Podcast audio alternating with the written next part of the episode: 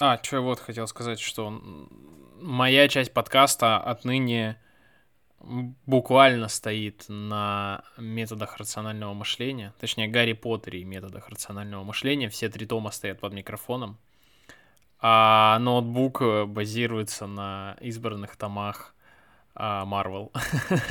Самое ироничное, что здесь коллекция, ну, эмоциональная серия Сейла и Лоеба, то есть здесь типа грусть, злость, а, и всякое такое, четыре томика. Два томика чудес, а жизнь и смерть серебряного серфера и Доктор Стрэндж в ад и обратно. То есть все такое как бы в меру на самом деле рефлексивное и психотерапевтическое. Так что, в принципе, мне кажется, не, неплохо описывает он подкаст. Всем привет!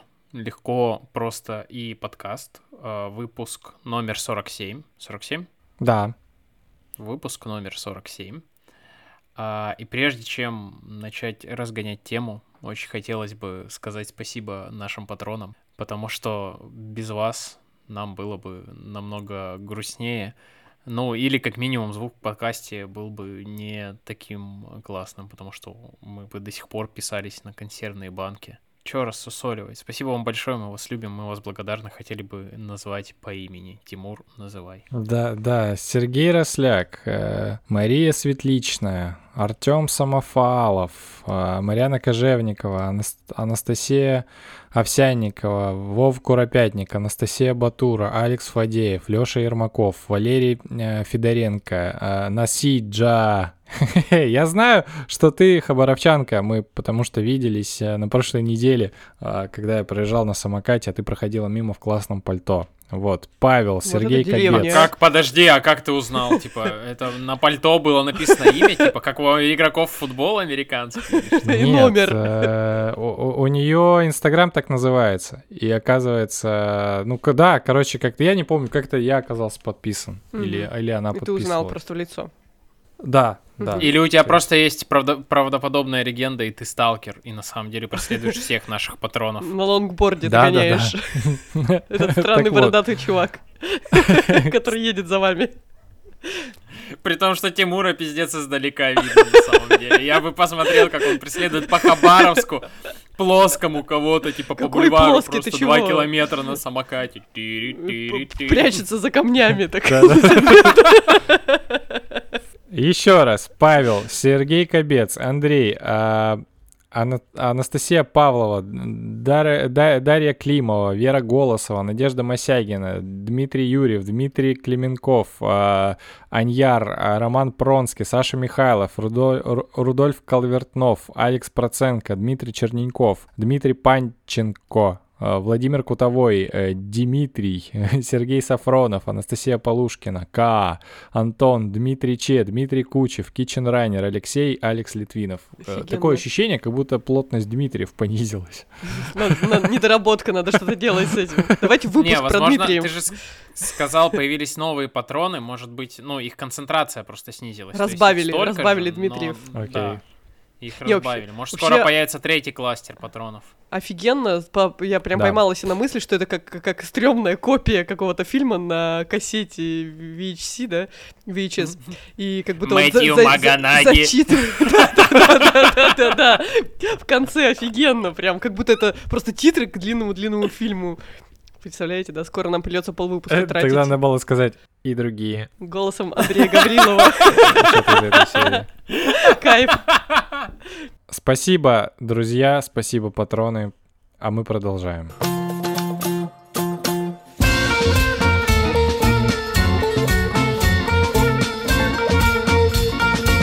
Хотелось поговорить про медицину. И прежде чем я начну настоящий разгон, я понял, что самый лучший разгон для этого выпуска будет такой.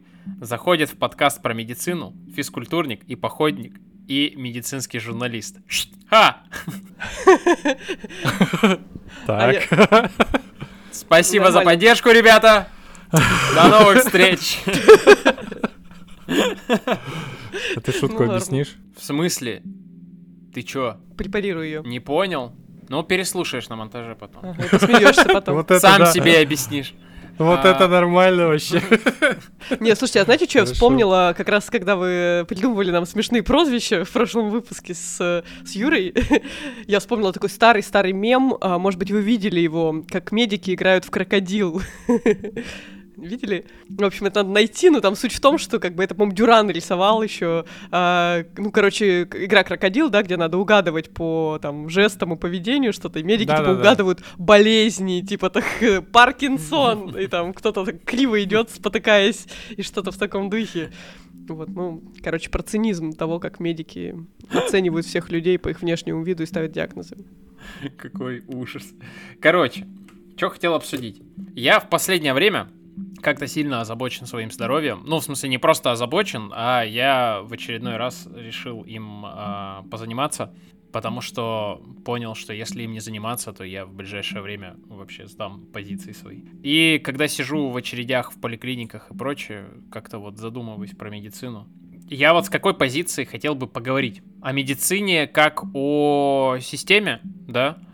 О том, должна ли медицина быть э, бесплатной? Должна ли она быть дорогой? Ну, то есть, может ли государство доить своих граждан, которые недостаточно предусмотрительны и образованы для того, чтобы заботиться о своем здоровье, да? А если она бесплатная, можно ли требовать с нее какого-то качества и сервиса? Потому что а, ну, как бы все мы понимаем, когда приходим в поликлинику какую-нибудь обычную районную, что там вообще жуткий дефицит и ресурсов, и компетенций. Можем мы к ним относиться как, ну, как к какому-то, прости господи, сервису, ожидать клиента ори- ориентированности, ну, или хотя бы к тому, что врач назначит тебе лекарство с действующим веществом. Вот. Или, ну, ты просто как бы используешь это как, как какой-то бесплатный инструмент или нет. Вот очень хотел бы про это а, поговорить, тем более, что компания для такой темы у нас достаточно подходящая. Что думаете? Ну, знаешь, кого нам не хватает? Ипохондрика, который реально... Ну, или подожди, это ты, кто дофига ходит по поликлиникам, да, и вот все это прямо хлебает большой ложкой, это говнище. Да, да, да, это я. А, ну ладно, тогда да, тогда, пожалуй, подходящее. Оля, давай ты залетай. Да А, слушай, знаешь, я на самом деле, конечно, ну да, как человек, который э, в какой-то момент жизни просто принял решение не участвовать в этом цирке, а, раньше, чем обычно это происходит с людьми, которые идут в медицину работать и получают медицинское образование, я, конечно, ну, периодически ловлю себя на мысли на том, что я какая-то, ну, не то чтобы циничная, ну, короче, что это неправильно, что надо было, короче, побороться, как, как можно в целом, как, какое право моральное я имею э, критиковать отечественное здравоохранение, если я сама с него слиняла, может быть, если бы я там осталась, то вообще там было бы не так уж и плохо. Я не то чтобы так гиперболизирую свою роль. себе.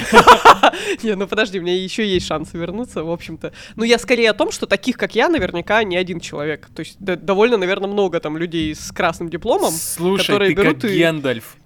Ты, у- ты, короче, пошла, типа, на сторону, чтобы как Гендальф Балрога, типа, бил, так и ты неграмотность пациентов просто, типа, Нет, забила вот и ты- вернешься, типа, как уже, как Типа Оля на белая. белом коне, да, да, да, да, на белом Да. Гендальфе верхом. Слушай, ну да, я тоже себе так придумываю в голове, накручиваю это все и думаю, что, блин, да в какой-то момент они просто меня позовут министром здравоохранения. Но, а, ну, если серьезно, то, ну, вот да, как бы, кто я такая, чтобы как бы критиковать и говорить, да, вы тут говнари, у вас там, что за хреновая медицина, вы не можете ничего нормально организовать, в ситуации, когда я сама не попробовала это сделать, грубо говоря, то есть я как будто бы санитар леса, который там какие-то пытается исправить косяки со стороны, но при этом как можно как бы критиковать, не будучи, ну, глубоко погруженным в эту историю, потому что на самом деле организаторы здравоохранения постоянно рассказывают какие-то, ну, жутковатые байки на тему там этических выборов, типа, вот нам выделили бюджет, мы можем его либо слить на одного пациента с суперредким заболеванием, либо вылечить там 50 старушек с каким-нибудь инфарктом. Вот как в этой ситуации определять, да, на что потратить деньги? Все равно этих денег ограниченное количество и так далее, и так далее. Ну и, короче говоря, я к тому, что, э, наверное, в этом подкасте я буду скорее таким адвокатом э, отечественной системы здравоохранения, потому что мне кажется, что, а, она не так плоха, б, э, много действительно кроется в нас. Ну, и не так плоха, я имею в виду по отношению ко всем другим странам, где тоже есть какая-то государственная медицина. А б, это то, что просто мы часто не знаем свои права. Конечно, это, ну, недочет государства государства, медиков, кого угодно еще, что они нам не доносят эти права. Но, блин, как бы сесть, почитать закон о защите прав здоровья граждан, в общем, как, как бы любой может, он бесплатный. Этот закон скачивается и читается за один вечер. Но мы вот как бы так часто, то есть, по крайней мере, когда я вижу на Фейсбуке каких-то нытиков, которые жалуются, что это не то, то не так, они вот почему-то на Фейсбук идут, они реально идут и пишут жалобы в Минздрав, не пытаются что-то поменять. В конце концов, они даже врачам не дают обратной связи и не говорят, почему я перестал ходить в поликлинику, а пошел в частную клинику. То есть теоретически, если бы каждый такой человек приходил бы и объяснял это, и как-то это было бы возможно, возможно, ему бы в государственной клинике объясняли бы, э, типа, почему, что пошло не так, на самом деле, и что надо сделать, чтобы все было нормально, и ты получил свою услугу, а не психанул, и потом везде направо и налево кричал, что государственная медицина говно. Вот. Слушай, ну, э, во-первых, я, ну, как бы ни в коем случае не хотел бы нападать на систему отечественного здравоохранения.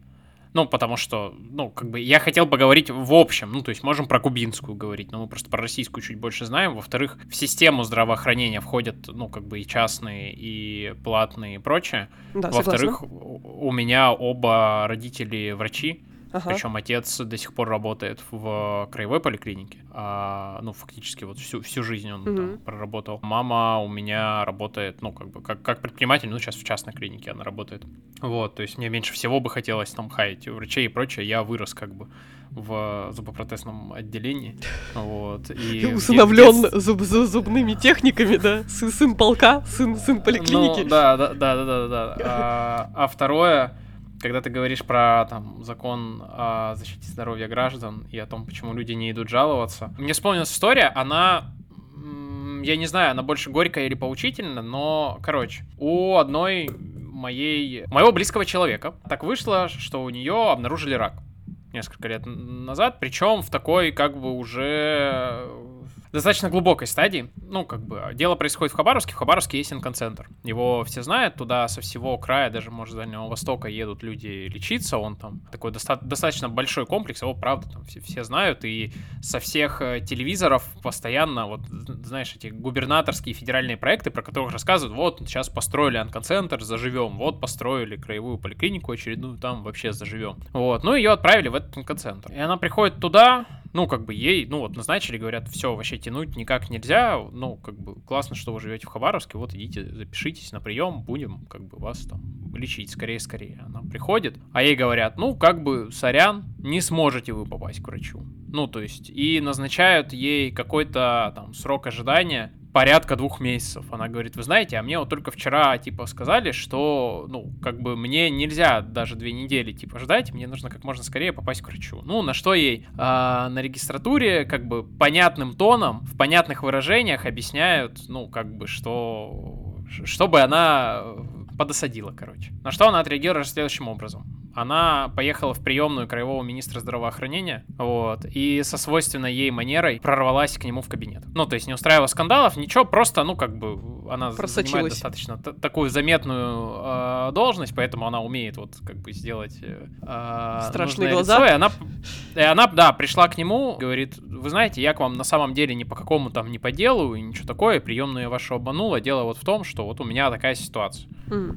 Вот. Этот министр, ну, как бы тут же, а он там по специально, я не знаю, он сейчас при должности или нет, но вот тогда он там, он онколог вообще бывший. И он, конечно, тут же вообще, понимая всю эту ситуацию еще изнутри, делает круглые глаза, вот, краснеет, наливается кровью, поднимает трубку телефона и, конечно же, прямо вот звонит на эту же регистратуру и прямо этой женщине вставляет этот чопик на нужную глубину. Вот, на что, ну, как бы, понятно, ее записывают на прием, буквально на следующий день она, ну, почему-то вдруг оказывается, что есть время, она попадает на прием. Са- самое жесткое, это последняя, последняя глава, когда она выходит с этого приема, время для которого почему-то оказалось, и она видит, что в, на этой же регистратуре эта же самая женщина только что довела до слез другую женщину, которая просто в слезах говорит, я типа, я не могу типа ждать. Mm. Мне типа сейчас нужно на прием, вот. Так ну, у то нее нет она... личного выхода на Минздрав. Да? Но у нее тоже не было. Она просто, ну, типа, взяла, пошла, ну, как бы, и, ну, типа, просто говорит, вот такая ситуация. Помахала красным флажком прям на, по, под носом у чиновника. Чиновник бы тоже мог слиться, но не суть. Личного выхода никакого не было, никаких знакомств, ничего, ну, просто. Говорит, и меня настолько поразило, что люди, которые только что таким образом получили за вот это, вот тут же, сразу же, ну, как бы, такое чувство, что, ну, как бы, по единственному, ну, по какому-то вот конкретному случаю получили по голове, да, и дальше все начинает работать по-старому. И говорит, я вот в этот момент ну, осознала, что тут э, приобретает э, совершенно новый окрас выражения, что спасение утопающих делал рук самих утопающих, что нужно просто там из, из последних сил, э, ну, как бы кричать в этой системе, давать о себе знать, просто чтобы, типа, выжить. Я про что? Когда я говорю про то, что должна ли медицина быть э, бесплатной, и качественное и прочее, я имею в виду, ну, то есть, имеем ли мы, как граждане, прости господи, Российской Федерации, а, моральное право ставить перед таким этическим выбором а, людей, которые и без того находятся в сложной ситуации. Ну, типа, тихо дождаться там приема два месяца и, может mm-hmm. быть, по пути умереть. Или, там, я не знаю, идти на прием к министру, зная, что если он придет на прием, то, например, главврача этого онкоцентра могут снять. Mm-hmm. Да, или там еще кого-нибудь. Ну, то есть, или там еще что-нибудь там, да, произойдет. Я, я вот про это говорю, про то, что, ну, как бы, врачам тяжело, пациентам тяжело, чиновникам тяжело, все вроде за добро, по итогу получается какое-то говно, и все страдают. Ну, как так? А, ты знаешь, что мне кажется? А, сразу несколько мыслей по этому поводу. Ну, во-первых, а, безусловно, да, самая жопа, даже не в том, что у нас плохие законы и как-то все недораспределено, просто да, что это очень, очень, очень большая структура. По итогу, чтобы она работала, действительно недостаточно, то есть она не, на, не настолько слаженно работает, чтобы она работала сама, да, и действительно тебе приходится все время, будучи человеком при этом больным, то есть человеком в не, не самом тонусном, скажем, ресурсном состоянии, постоянно реально, да, грести лапками, ссориться с кем-то, чего-то добиваться, писать какие-то жалобы, разбираться в чем-то. То есть это вообще, ну, идиотская ситуация, конечно же, так быть не должно. И это, да, я считаю, что очень жирный минус нашей системы здравоохранения в том, что ты, ну, как, как в ситуации, наверное, с полицией, да, там, не знаю, это, конечно, грубое сравнение, но тебя изнасиловали, да, и ты там набрала, набрался или набралась себе сил дойти до полиции, но помимо того, что тебе просто надо туда физически ножками дойти и написать заявление, тебе надо еще как бы выдерживать какие-то не очень корректные вопросы, а, несколько раз рассказывать свою историю, а то еще и сидеть в очереди, еще проходить какое-то обследование судмедэкспертное, да. Ну, короче говоря, то есть тебе приходится не просто соглашаться на то, чтобы с твоей проблемой разбирались, а активно, ну, этого добиваться. И, ну, как бы это, наверное, проблема в целом, ну, о, о организации такой сервисной организации каких-то государственных служб как таковой. Это первое, что я хотела сказать. А второе, по поводу того, что в целом огромной, вообще, я считаю, главной проблемой в медицине российской является, ну, вот весь мой опыт и все, что я искала и как исследовала для своей книжки, основная проблема — это не то чтобы люди, это, ну, коммуникация это отношения между людьми, и тут как бы разные есть слои, это касается не только врачей и чиновников, но и пациентов тоже, которые тоже не умеют общаться. И а, большой проблемой является выгорание, вот именно та, то а, растление, не растление, а развращение властью, которое вот как раз вот с этой теткой в регистратуре происходит, да, то есть ее, она в какой-то момент, находясь в настолько привилегированном положении перед пациентами, просто уже у нее как бы сносит крышу. Она даже, несмотря на то, что ее ругают, там делают ей выговоры, она все равно чувствует себя богиней в этот момент, когда она людям, у которых стоит вопрос жизни и смерти, может отказывать. Я думаю, что это как бы такая страшная зависимость, которая у тебя наступает, и даже если тебя, тебе по башке настучат за то, что ты накосячила, ты все равно в это скатываешься. То есть ты однажды, став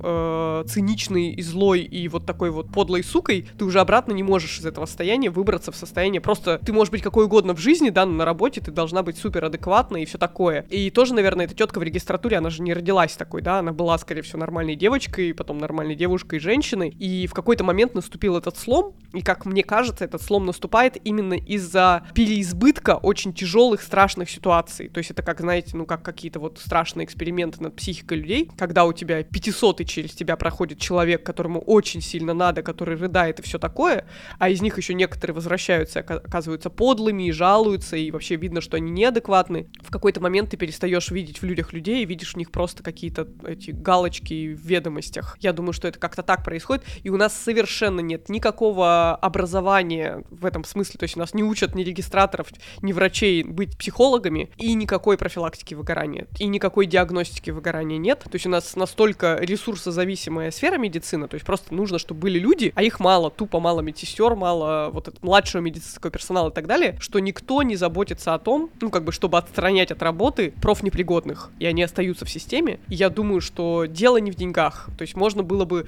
вы все понимаете, что если вам в какой-то момент, говор... ну, как бы, если бы это вообще было возможно, в государственной клинике говорили, чувак, у нас нет денег на нормальное лекарство, сходи купи себе, но при этом у тебя было прекрасное отношение к тебе и все такое, ты бы вообще не жаловался. То есть ты бы был абсолютно счастлив, если бы тебе просто тупо хотя бы говорили, что тебе делать, э, к, к тебе очень вежливо обращались, ну и как бы указывали на какие-то недостатки финансирования. Скорее всего, это вообще было бы норм, никто бы на это не обижался и говорил, какая классная у нас медицина. Но проблема в том, что, то есть все упирается, как правило, самые бол- болезненные травмы в медицине, в отечественной, у нас связаны с людьми. То есть не с, не с тем, что тебя там криво порезали, не так зашили и так далее, и не с врачебными ошибками, а вот именно с халатностью, с презрительностью, с, э, с грубостью, с неумением общаться и с неумением просто объяснять, что нужно делать блин, понимаете, да, проблема, как, как я себе, вот, да, все это, блин, меня так бесит, конечно, есть такое большое количество всяких семинаров, конференций для врачей, ну, правда, все это для врачей делается, это не для среднего и младшего медперсонала но это как-то не двигается никуда,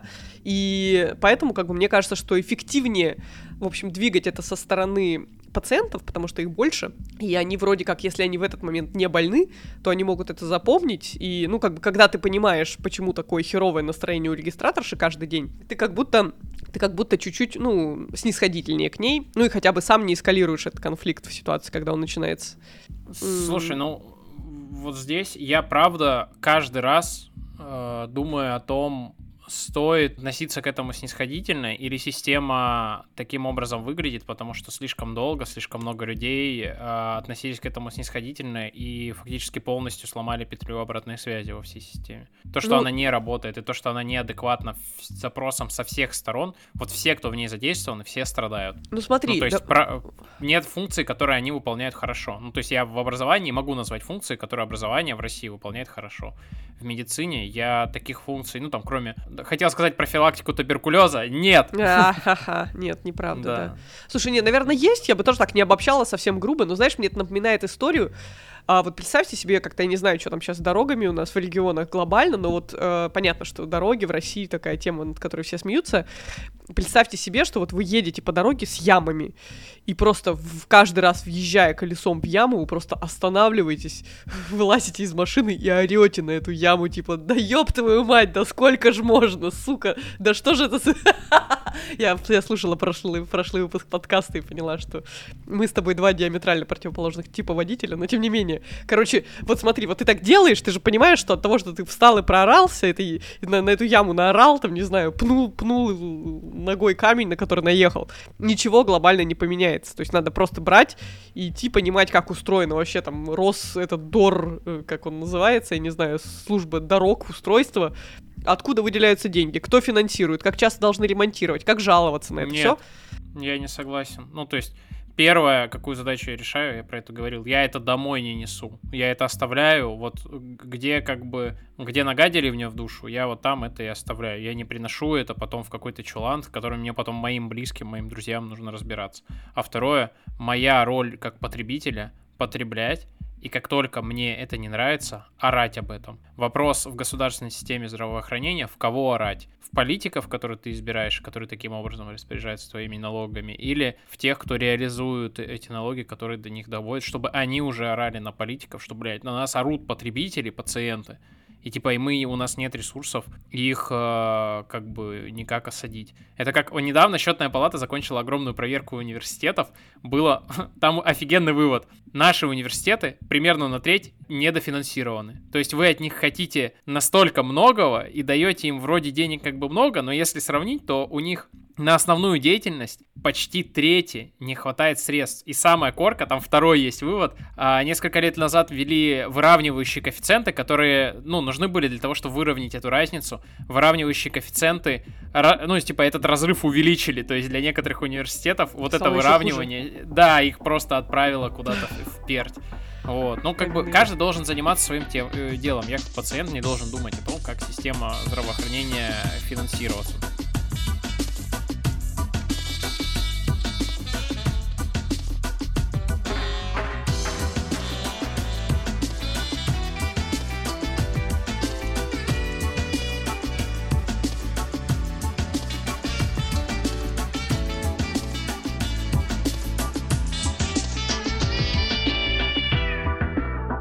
Короче, давайте я теперь задам вопросы. Ну давай-ка. Я не знаю, с, какой, с какого, блин, лучше задать. У меня два сейчас вопроса. Что такое заниматься своим здоровьем и что такое быть осознанным пациентом? Ну, давайте, наверное, с более глобального. Что такое заниматься своим здоровьем? Серега, ты просто в самом начале говорил, что, типа, снова время заниматься своим здоровьем. И такой, и сейчас, э, я пью женьшень с водкой. Что? Спасите этих пациентов от них самих, да? Да, да, типа, чё?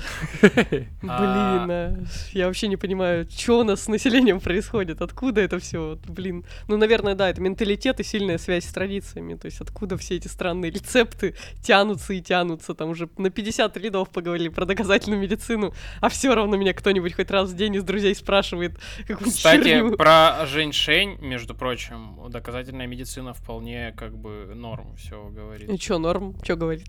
Забьемся. Забейся.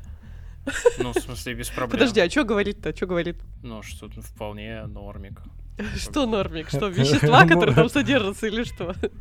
Я тебя не слышу. Это очень удобно. Да вы одновременно говорите, я не понимаю. Удобный, удобный аргумент. Ой, что-то со связью плохо. Ну ладно, будем считать, что я выиграл этот спор. Нет, слушай, что, а что, что она говорит вообще про женьшень? Расскажи. Я без иронии вообще абсолютно искренне спрашиваю. Что у него есть какой-то эффект какой, ну, какие-то там витаминчики, микроэлементики, короче, там, стимулирующие, ободрящие, все такое. Хорошо, короче... почему, не мор... почему не морковка? Потому что женьшень член похож. Морковка тоже. Оля, ты понимаешь, что ты э, сейчас копаешь не э, как бы не в мою медицинскую грамотность, ты, кос, ты копаешь сейчас в мою ментальность как жителя Дальнего Востока. А, Здесь эти вопросы. Святое. Да. Я поняла. Все, вопрос. В смысле, ну то есть как бы вот прям просто Просто как не бы лезь, это... Не лезь в эту яму, да, я поняла. Да, да, да, да, да. Сейчас, да, Сережа, Сережа выйдет из себя, и просто весь остаток подкаста мы будем рычать друг на друга. Нет, слушай, на самом деле, на самом деле, и без шуток, я, во-первых, да, нельзя так относиться к доказательной медицине, как к какому-то, не знаю, как к Библии какой-то некой. Типа вот если не доказано, все, идите в жопу, это, это вредно. То есть тут, тут нет такого черного и белого. Я всегда говорю о том, что серая полоса в серединке очень широкая. То есть мы знаем что-то про что-то, что однозначно полезно. Это очень мало. Это, не знаю, 10% всех медицинских знаний, которые вообще мы успели собрать. И где-то также 10% мы знаем, что это однозначно полное дерьмо. То есть то, что исследовано вдоль и поперек. И то это как бы такой момент. Ну, то есть мы только это говорим в отношении каких-то конкретных вещей. Там, если мы говорим, что эхиноцея не помогает при простуде, это не значит, что вся эхиноцея абсолютно бесполезна бесполезна. Мы, мы исследовали ее только в свете простуды. Может быть, она рак лечит, просто мы не докопались до этого, не придумали, как конкретно, куда ее засовывать и при каком конкретном раке, чтобы она помогала. То есть вот такое. И плюс есть огромная серая зона чего-то, что, может быть, не входит в официальные рекомендации, ну, или там есть миллион исследований на PubMed, отдельных, очень маленьких, которые что-то как будто говорят, но просто это как бы не общепризнанный полезный эффект, скажем так. Поэтому я очень осторожна по части того, чтобы критиковать любые вообще скажем, привычки в отношении и веры в отношении здоровья, какие-то ритуалы. Во-первых, никто не отменял эффект плацебо, а во-вторых, реально это может работать. Ну, как бы, то есть, почему, почему надо запрещать человеку ставить эксперименты над собой, если они абсолютно точно, ну, скорее всего, не вредны, ну, ничего очевидного страшного произойти не может, если это не человек с раком, который там кофейные клизмы себе ставит, а просто, ну, вот, да, Сережа какой-то конкретный, который пьет настойку женьшеня на водке. Который водку пьет, да. Ну, нет, ну, слушай, ну, а. come on, как бы там, что там, 50 грамм, я не думаю, что миллилитр. Да какие 50 грамм, столовая ложка. Ну, ладно, ладно, тем более, тем более. Сколько твоя столовая ложка? Черпак. Да, что такое заниматься своим здоровьем, короче? А, смотри, мне кажется, это, кстати, штука, которая сильно для меня перекликается с прошлым выпуском про инфантильность. С- следующие такие ступеньки. Первое, ты понимаешь, что не рассосется, что если что-то на- начало со твои- с твоим здоровьем происходить, есть достаточно большая вероятность, что само на место оно не вернется. Это не ранка, которая может там, ну, просто зажить и рассосаться. Второе. Это когда ты начинаешь обращать внимание на свое самочувствие и здоровье и понимать, что, о, а вот это стало хуже. Ну, то есть раз в год ходить к стоматологу и офтальмологу, и, блин, у меня зрение падает реально, там, на, там, с зубами, там, чего-то там конкретно там случилось. М. То есть ты начинаешь обращать внимание на свое самочувствие и ходить к специалистам превентивно, либо чтобы, ну, как бы, узнать, что с моим самочувствием там изменилось. Что это не просто у тебя... Вот я думал, у меня на очках линзы уже совсем плохи стали, а оказалось, что у меня зрение упало за это время немножечко. Мгм. Третье, когда ты начинаешь... Первое, норма... ну, как бы, хороший сценарий. Когда ты начинаешь вкладывать деньги, время и внимание в свое здоровье, чтобы у тебя что-нибудь не отворилось, да, как в том анекдоте про э, винтик в пупке, да, который, если открутить, жопа отвалится. Так вот, ну ты понимаешь, что, типа, блядь, твое здоровье вот в этом аспекте, оно абсолютно точно не улучшается, а вот в этом аспекте оно абсолютно точно ухудшается. Если не предпринять каких-то мер, через некоторое время тебе пизда. Ну, то есть ты, типа, сядешь на таблетки, например, вот там на такие, или вот на такие, или там качество жизни твоей упадет. Следующее, это такой сценарий, который я называю, типа, батек. Это когда у бати бахнул, типа, инсульт, инфаркт, диабет или еще что-то, и бать такой, ну, блядь, я всю жизнь был здоровый как бык, а здесь, видимо, экология изменилась, поэтому, блядь, глотаю теперь по 20 таблеток в день. Да нет, ты просто, блядь, 40 лет вообще ничего со своим здоровьем не делал. Не Вот, просто и ничего, теперь а как- наоборот его ухудшал. Да, да, да, да. А теперь как бы заниматься, это значит обращать на него внимание, да, это значит вкладывать силы, ну, либо а, как бы в техобслуживание, либо уже, ну, как бы в ликвидацию последствий каких-то поломок. Вот как я, ну, как бы это воспринимаю. То есть э, для этого необходимо ходить на чекапы, или это достаточно, если у тебя нет никаких э, жалоб, то заниматься своими привычками и зожем? Смотри, братан, я вернусь к своему тезису о том, что к людям не дают э, приборов, ну, в смысле измерительных. Инструкции Поэтому- по эксплуатации.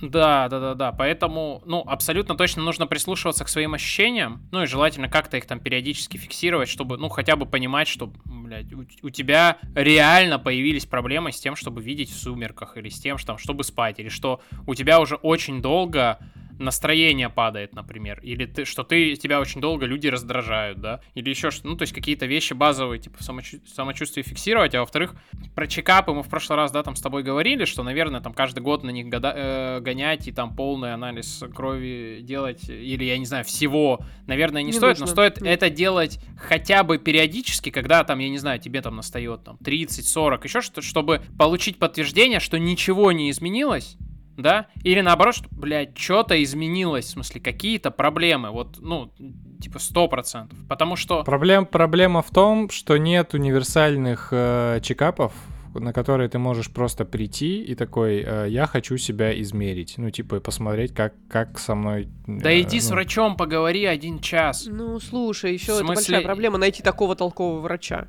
Есть мы- Большая мы, нам- проблема, Нам по кон- 30, а конечно. мы еще стопудово, вот я вот сейчас ткну в каждого из вас пальцем, и вы, наверное, не скажете, что у меня есть такой супер врач, вообще, которому я все доверяю, все свое здоровье, и я вообще ничем не интересуюсь, потому что как вот он или она мне говорит, так я и делаю, и вообще я А-. Абсолютно точно. Ну, понятно, что это, это большая проблема, но я просто про то, что э, тебе не нужно знать там все анализы или универсальные какие-то сдавать. Ну, типа, прислушайся к себе. Ну, типа, не бывает Мгм. идеально здоровых людей. Если есть, ну, как бы классно. Ну, типа, тебе повезло. Вот я был в такой ситуации, когда я приходил на чекап, и все такие, нихера себе, какой ты, блядь, здоровый парень. В смысле, все прям ништяк. Вот на нек- некоторые врачи коллег приводили такие, о, зацени, да? Ну, как бы, вот Это так, они про, наверное... про, про всего тебя говорили или про какие-то части тела? Э, Про, про разные, про разные аспекты и, и, и про всего в, в целом, да. Ну, то есть это неважно, короче. А, но. А вы, вы, вопрос, что вы в себе в последнее время замечали, какие изменения в себе? Ну, такой, э, чего, чего ты не можешь или чего-то, наоборот, стал уметь? Ну, что связано с физическим телом? Ты именно в отрицательном смысле говоришь? Не обязательно, может, в положительном. Ну, знаешь, вот я, например, осознала, ну, то есть я поняла, что у меня реально гайморит давно, то есть он у меня хронический, и в целом он меня не очень парит, но как бы вообще это ненормально, что у меня каждый насморк затягивается там на два месяца, что как бы я каждое утро такая высмаркиваю какие-то эти, как это, клочки гноя где-то из глубины глубины носа, потому что, например, это, это сказывается на том, что когда я сплю, у меня постоянно закладывает то одну, то, то другую ноздрю, и потом бывает такая боль в пазухах, просто, ну, как, как головная боль. Ну, и то есть я вдруг поняла, что меня это задолбало. что как бы это меня не убивает и, скорее всего, не, не убьет никогда, но просто уже надо пойти к нормальному лору и решить эту проблему, там, или перегородку выпрямить, или, не знаю, курс Хотя бы узнать пропить. вообще, что происходит. Ну, просто да, да, да, просто это как бы, знаешь, вот самое стрёмное, что это не такая, ну как, не стрёмная, блин, это хорошо, что это не такая ужасная проблема со здоровьем, которая прям с ума тебя сводит, потому что тут бы ты сразу побежал, как бы просто, как, как, как, как вообще все, все, все мотивации были бы направлены на это. А когда оно вот так вот вроде не сильно тебя колышет, но это тянется уже годами, просто в какой-то момент надо себе сказать, что хватит уже, потому что ты уже забыл, как жить нормально, конкретно по этой части. Да, Серега, а ты? да. Паутина не закончилась у тебя в руках? Вот такая, пиу-пиу, такое, все не работает. Не летаю. А, Я пытался зайти со стороны комиксов, но, видимо, не Да, получилось. хорошо, хорошо. последнее время, последние годы, к сожалению, ни- никаких э, типа новых э, замечательных открытий нет, есть только не очень приятные. Из разряда, что оказывается, типа, надо думать об уровне сахара в крови, что, типа, гормоны и тот же уровень сахара могут влиять на твою работу Подожди, уже, подожди, типа, в а 28. А почему ты вдруг об этом задумался? Именно на физическом уровне или просто ты Да, да, да. Я просто в литературы? определенный, м- в определенный момент обратил внимание, что если я пообедаю, например, на работе, я примерно два часа не могу потом работать. Ну, в смысле, вообще. Ну, то есть я просто ничего не могу делать. Думать тем более не могу. А это от размера еды, кстати, зависит? Нет, это зависит от содержания в ней углеводов. Ну, то есть, соответственно, если до хера хлеба съешь, то будет сложнее. Я не ем хлеб, Тим- Тимур. В смысле, вообще любых углеводов. Понятно. Да. А, Тимур, а что у тебя отваливается? Какая часть тела? А, на самом деле у меня ничего не отваливается. В последнее время я, ну, если прям про, про последнее время говорить, у меня были классные рутины отхода ко сну, а сейчас я типа в телефон залипаю, и мне не очень это нравится.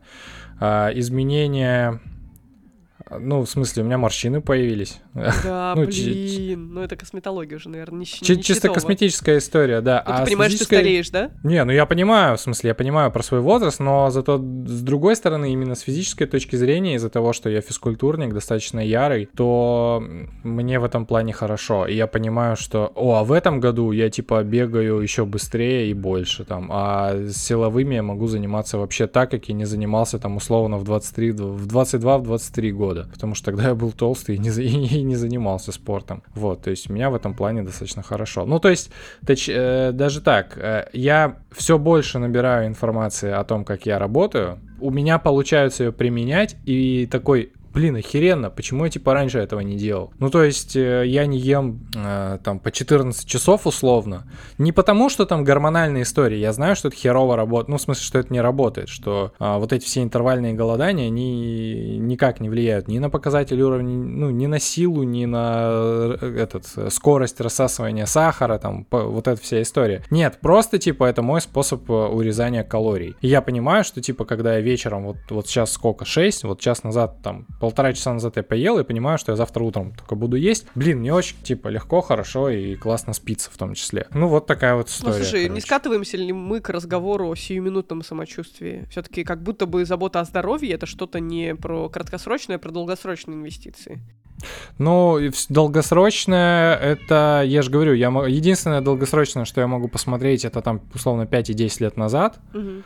И 5 лет назад я уже спортом занимался, но все равно тот уровень каких-то знаний, понимания себя и применения этого сейчас все равно лучше, чем, Ну короче, смотри, тогда. а вот когда ты сейчас занимаешься спортом, какой-нибудь, окей, не первой, а третьей, четвертой мотивации есть у тебя понимание того, что ты, условно говоря, укрепляешь свои кости и мышцы, чтобы в 50 лет не быть старой развалиной, и чтобы в 50 лет быть Конечно. таким клевым. То есть для тебя это важно и значимо. То есть не только Для «Щас, что меня, я клёвый». дол- да, для меня и долго, в долговременном смысле это работает, и в краткосрочном, когда я понимаю, что если я сегодня занимаюсь спортом, ну, в принципе, я в тот день, когда я занимаюсь спортом, и на следующий я чувствую себя лучше, если я этого не делаю. И для меня вот это из серии, ну, полениться, полежать, сработает хуже, вот.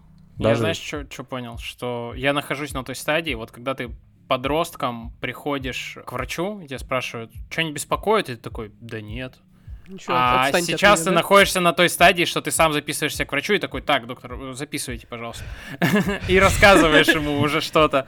Ну, это, кстати, а, очень классно про осознанность, да? О том, что, ну, помимо прочего, помимо того, что мы объективно стареем, хотя я не думаю, что мы сейчас все трое в том возрасте, когда реально у нас уже все сыпется, наоборот, в чем-то, как Тимур говорит, там ты даже чувствуешь себя лучше, чем про- в прошлом. Не, смотри, штука в чем. Я ровно в том возрасте, когда ты перешел с позиции, когда ну, у тебя вообще все, типа, все заебись и все четко, и когда у тебя начинается этот регресс, типа, медленный, медленный, ну, плюс у меня там есть еще ряд болячек, типа, Ага. предрасположенности, и впервые в жизни у тебя что-то начинает ломаться. Вот, и ты такой, а, о, это начнется не в 70, окей. А вы знаешь, знаете, о чем я подумала? Вот это пример, ну и постоянная очень часто метафора человека и автомобиля из разряда как так, чтобы, блин, техосмотр мы проходим обязательно каждый год, и вообще как бы не- нет никаких вопросов о том, что это надо, и если у тебя там что-то стучит в машине, ты тут же тормозишь и быстро-быстро едешь в сервис, потому что ты не хочешь потом переплачивать просто за, ну, и покупать новый автомобиль. Как бы, а с человеком это не работает. Я сейчас поняла, почему не работает у нас по отношению к собственному телу такое, потому что мы, а, представьте себе такой стимпанк,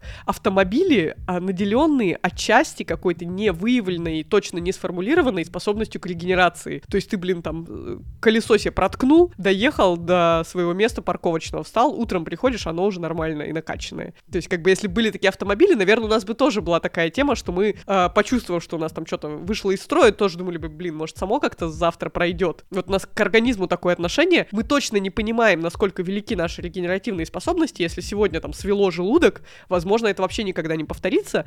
И слишком велик соблазн не идти к врачу еще и с оглядкой на качество нашей медицины, в надежде на то, что спина завтра отпустит, живот отпустит, зуб поболел, может быть, это просто какая-то фигня, не знаю, что там попало под, под десну, и завтра этого не будет. То есть в этом смысле я поняла, что обвинять э, пациентов и друг друга, и себя в том, что ты такой весь не, ну, как бы, незаботливый о себе, ну, не очень корректно, потому что реально очень многие болячки проходят самостоятельно, и на этом часто на- наживаются, кстати, всякие шарлатаны, на том, что они говорят, о, смотрите, там наши биодобавки вам помогли, на самом деле просто что-то поменялось Блин, другое. про шарлатанов. Мы когда были во Вьетнаме, мы были в туристическом таком городе, в Ничанге. И нас, короче, повезли на обзорную экскурсию. Акулья ферма, что ли? И нет, на змеиную ферму нас повезли, А. короче. И там, ну, в смысле, мы такие, ну, змеиная ферма, да змеиная ферма. Заe- Ну, там, типа, автобусный тур, ну, заедем. А ты приезжаешь, и тебя прям с ходов, типа, такие, так, вот здесь змеи, змеи, змеи. Проходим, ты такой, да, ну, действительно, змеиная ферма. Потом такие, вот проходим сюда, и тебя отводят в такой класс, где тебе произ- проводят, типа, презентацию БАДов. И начинают рассказывать какие-то эти байки про то, там, как вьетнамцы там из этих змей, короче, лекарства для рака там делают и прочее, прочее, прочее. И там, э, ну, в смысле, такой набор булшита везде, просто. А ты смотришь вокруг, и ты сначала смеешься, потом ты такой уже злишься, думаешь, когда же кто-то скажет, а смотришь, а люди вокруг, ну, как бы, типа, сы в Смотрят, глаза, да. божья роса, реально. Они тут Серьезно. и, и батя мой, который возьмите артишок из гостиницы, артишок тема. Буду печень восстанавливать. Блин. блядь. Не пей по три бутылки пива в день, не надо будет печень восстанавливать артишок.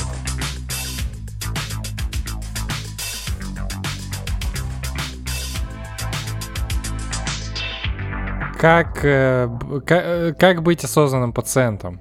Как Ну. не, не вестись на этот булшит? Это вот эта сейчас движуха, она на самом деле достаточно активна. Не заниматься про- самолечением, все. Э, Делать ну, слушай, то, сказал что человек, тебе который принимает настойку женьшеня. Не ну да, типа, а что такое самолечение? Ну, Само, типа, самопрофилактикой. Э, Где грань чего? Ну вот смотри, ты вот как бы сейчас принимаешь настойку женьшеня, а если, если бы ты болел, ты бы стал вместо одной столовой ложки две столовых ложки пить?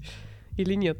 Э, Две столовых... А, женьшеня, типа, две Да. столовых ложки? Ну вот смотри, мы перешли от профилактики к лечению. То есть вот, наверное, Нет, вся грань. Смотри, а, я э, женьшень пью как, типа, условное, там, общеукрепляющее, Общеукрепляющее. да, да, да, и прочее, прочее, прочее. Я на него каких-то прям... Вот мне э, доктор прописала набор витаминов, я их как бы пью, и все у меня окей. А вот по поводу того, сколько мне там кофе пить, да, или пить мне вообще кофе с утра, или чай, или воду, это я там сам решаю. Про женьшень, ну, как бы... что я тебе могу сказать? Еще раз, это скорее моя дальневосточная ментальность. То есть, да, здесь я там скорее Ну, типа, даже не знаю, какой пример привести. Ну, то есть есть такие вещи, которые, ну, как бы, они, типа, свои, и ты им предпочитаешь что-то другое. Есть там, условно, что предпочесть, там, фабричный, индустриальный какой-то индийский чай или, там, местный какой-нибудь, я не знаю, там, Мгм. шиповник и иван-чай или еще что-то. Ты это берешь не, даже не только с позиции, там, о, вот это там полезно и прочее, прочее, прочее. Хотя, ну, люди пытаются объективировать вот эту всю историю. Это, ну, конечно, булшит. Мне с детства все вокруг говорили, что женьшень, особенно дикий, это классное общеукрепляющее. Короче, Окей. ты просто поддерживаешь местного производителя. В- вокруг э, какого местного производителя браконьеров я поддерживаю? Ну да, да, Во- даже так. Во-вторых, я перед тем, как первый раз как бы купить корешок, ну, то есть я понимаю, я вижу вокруг а- ажиотаж во все это. Ну, то есть я стараюсь, конечно, не вестись на истории про миллион кого-то не может ошибаться, но все равно я вижу вокруг этого ажиотаж. Я, ну, как бы погуглил, посмотрел, хуже мне от этого точно не будет. Есть достаточно высокая вероятность, что мне от этого будет получше. На крайняк смогу понтоваться перед москвичами, что я женьшень пью. Вот, они будут мне Списывать завидовать. все свои успехи жизненные на, на настойку женьшеня. М, Например, я просто буквально вчера дочитал э, повесть Пришвина «Женьшень». Да что ж такое-то у тебя все вокруг женьшеня Я крутится? понял, какой трек поставлю на финал. Окей. Какой? Про женьшень? Э, Я, нет, я вам потом скину. Предлагаю все собрать, что есть, все, что мы знаем. Так и что там у Пришвина? А, ну, ой, это читать надо. Это просто я был на лекции. Вот ты все время так говоришь, а, ну это пить надо, это читать надо, типа, Не, сразу не, не, не, это штука, которую, ну там, правда, в двух словах не расскажешь. Это я был на лекции, когда у Малявина, это такой востоковед очень известный российский. И он, когда рассказывал про Дальний Восток, он говорит, вот типа хотите понять про то, как э, русские относятся к Дальнему Востоку, что такое Дальний Восток и как русские здесь там вот с, с- местными уживаются. Вот прочтите Женьшень Пришвина, это как бы такой прям а, ликбез. Я когда начинал читать, я был ну, у меня были одни ожидания, а потом я был поражен, насколько это, ну, вот такое а- азиатское произведение, там очень много какого-то вот этого вот содержания, там, тайги и вот этого всего, и там женьшень выступает как а, метафора или аллегория, не знаю, трансформации персонажа и его отношения к жизни, то есть это одна из э, линий. Вот, но штука в том, что там, как бы, понятно, он живет в тайге, там, с с местными, и там несколько глав описывается, собственно, как, как китайцы, с каким пиететом они относятся к э, женьшеню. На самом деле, когда ну, мы говорим про осознанность вот этих пациентов, э, о чем топят не только там на Мачиманту и вот эта вот вся движуха, но и на тех же аптудейтах в итоге тоже выходят гайды, в принципе, об этом, которые говорят, что, типа, ребята, когда вы должны, в общем-то, также уметь гуглить э, какие-то адекватные исследования, Потому что он положится ни на кого.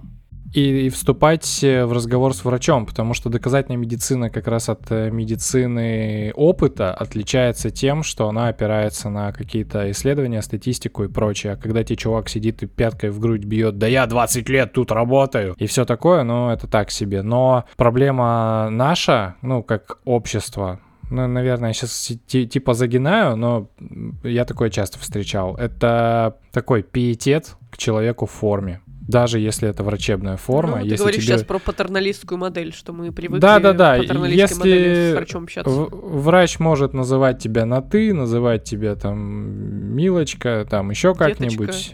Деточка, Мальчик да. Из этой серии, да, и типа, ну я ж тебя лечу, я ж типа вот. Но на самом деле вот осознанность, осознанное отношение к своему здоровью именно при работе с врачом, оно как раз про партнерские отношения, про обязательные вопросы, а почему так, а ну типа на что вы опираетесь. И проблема здесь в том, что в теории это звучит классно, но а, я, живя в Хабаровске, не знаю, как искать доказательных врачей и, и где.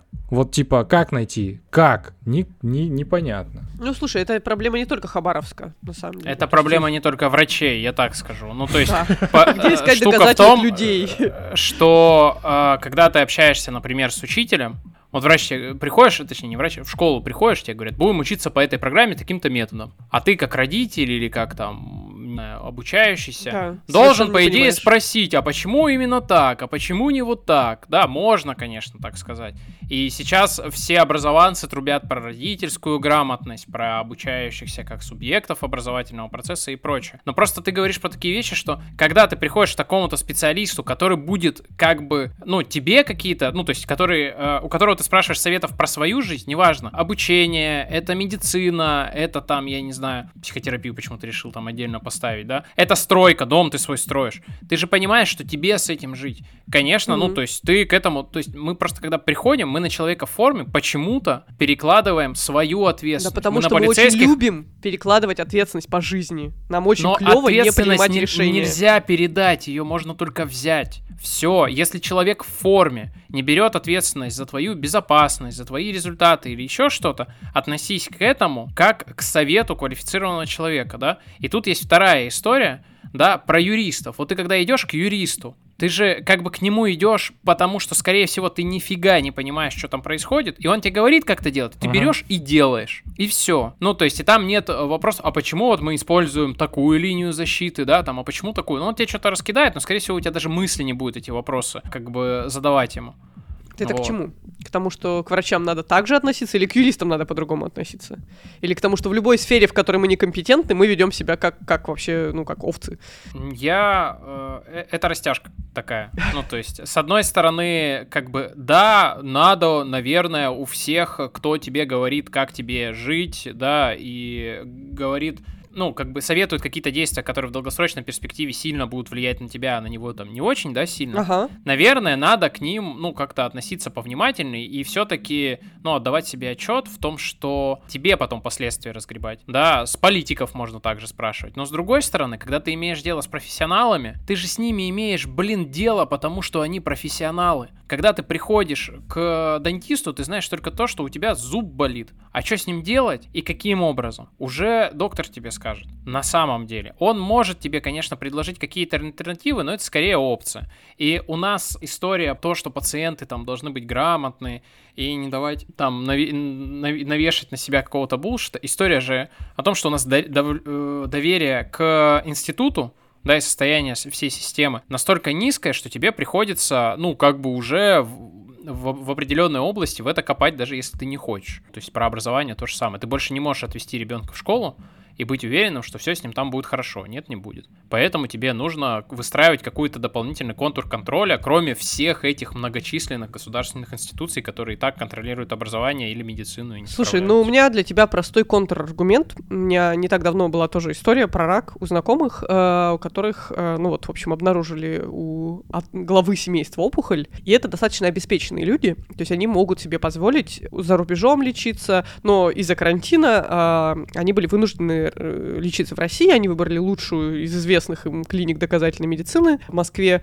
Они, собственно, ну да, туда стали наездами приезжать на курсы химиотерапии и так далее. То есть они там все лекарства правдами, неправдами, оригинальными доставали из-за рубежа. Но даже огромные ценники, то есть просто космические ценники за консультации, за лекарства и так далее, и так далее. То есть ситуация, когда, ну вот просто как, как будто, знаете, в вакууме, когда вообще нет никаких ограничений на деньги. Ну, короче, смотри, никакое денежное, а, неог- ну, неограниченность денежного ресурса в части медицины не отменяет необходимость все равно а, самому читать, самому вникать, даже возможности доступ к телу врача, когда ты можешь его обо всем спрашивать, не отменяет ситуации, когда врач не знает, как действовать, потому что, как бы, потому что здоровье очень сложная штука, и индивидуальные особенности, индивидуальные обстоятельства очень сложные. То есть там вот условная ситуация, когда у тебя одновременно рак, и еще ты умудрился заразиться ковидом, и врач, как бы, даже очень хороший врач не может тебе ничего сказать, как бы, когда у тебя повышается температура, он не может тебе сказать, это пневмония или это осложнение химиотерапии. И ты, блин, вместе с ним сидишь ночами, роешь все эти рекомендации и гайды,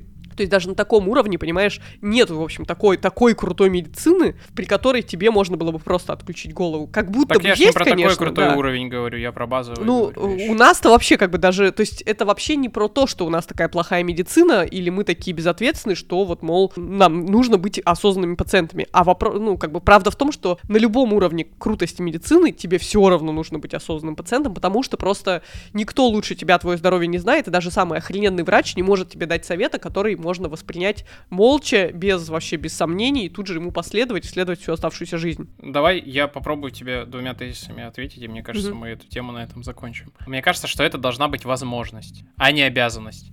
Возможно, То есть, что?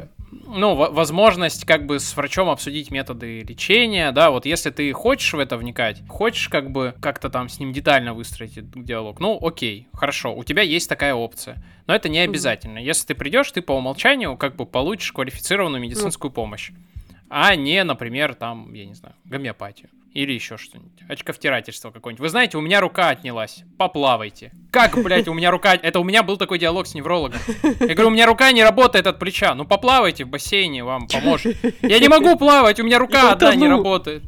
Ну, ну, что ж вам, у вас время приема вышло. Меня выгнали. 15 минут прошло, она заполнила карточку, все. А второе, у нас в семье есть байка такая, у меня мама ортодонт, в городе есть завод авиастроительный, к ней пришел как-то главный конструктор брекеты ставить, то ли себе, то ли ребенку. Пришел с чертежом на миллиметровке, говорит, я все рассчитал, вот здесь вот на такие, да, градусы, углы нужно там поставить, раздвинуть и прочее, давайте вы мне за это скидку сделаете, я же уже всю работу сделал, вот. Че ну, он сам бы- себе брекеты не вытащил на заводе, на токарном станке, блин. Ну, это другой, конечно, вопрос, почему он там не пошел дальше, но у него даже сомнений не было в том, что, что он сейчас, правда, доктору там придет, что-то расскажет, он скажет, а, ну да, все, все правильно, я-то там годами, десятилетиями а, училась это все делать просто так.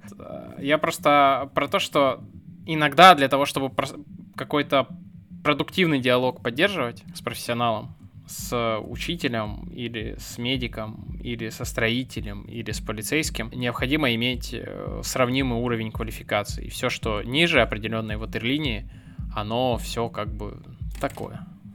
Такое. Слушай, ну да, ну это понятно, но это не, блин, ты как человек, э, для которого делаю, а, которому оказывают эти услуги и, в общем, который в конечном счете будет э, с этим жить, ты имеешь право задавать вопросы. И причем Да, это конечно. должны быть супер простые всегда вопросы. Поэтому и э, на месте профессионала, юриста, э, врача, еще кого-то, важно отме- отвечать не как э, другому врачу или юристу, который находится на таком же уровне компетенции, а просто, по- например, когда я задаю э, как дизайнер вопросы клиенту, я прошу их задавать, э, точнее, отвечать мне не в дизайнерских терминах, в том, ну, в как в их э, мире это происходит, что они на самом деле-то хотят. Да блин, я же тебе не про это говорю. Я тебе даже не говорю, что надо, чтобы все пациенты были грамотны. Ну, было бы классно, если бы они были все грамотные, но так не будет. Я хочу, как пациент, иметь возможность не подтягивать свой уровень квалификации в медицине до уровня той самой ватерлинии, которая позволит мне вести продуктивный диалог с каждым врачом о моему здоровье.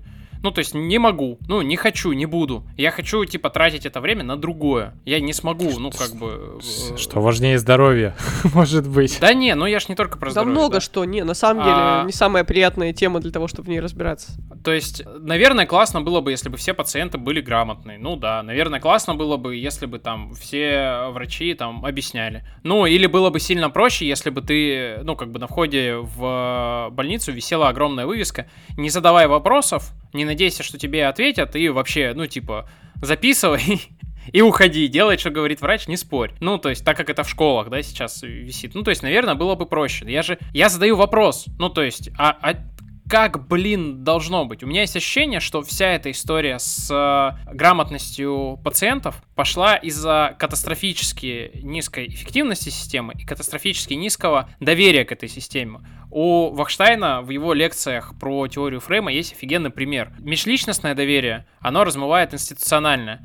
Если ты доверяешь медицине как институту, то ты как бы им пользуешься и все. Если ты не доверяешь, то ты спрашиваешь рекомендацию врача у своего знакомого. Если врач тебе помог, то ты институту доверяешь меньше, потому что помог тебе конкретный врач. А если не помог, то у тебя доверие падает не к этому врачу, а к институту в целом. Ну, типа, и получается, что, типа, институт в любом случае, если довел себя до такого состояния, дальше будет только, типа, деградировать в глазах людей. Ну, и, типа, и все, и пиздец. Я понимаю, что, ну, как бы, во многом это разговор о следствиях, а не о причинах. Вот в чем проблема. Я пытаюсь понять, как, как вообще об этом размышлять и как э, в этом плане позиционировать, как к этому относиться. Может, и не стоит думать про медицинскую систему, а стоит просто, как бы, просто взять за привычку все свои а, диагнозы, назначения и прочее проверять по стандартам, не знаю, медицинской журналистики и прочее, прочее, прочее. Тогда почему этого в ш... это почему тогда этому в школе не учат? Другой у меня вопрос. Оставим этот вопрос э, риторически подвешенным.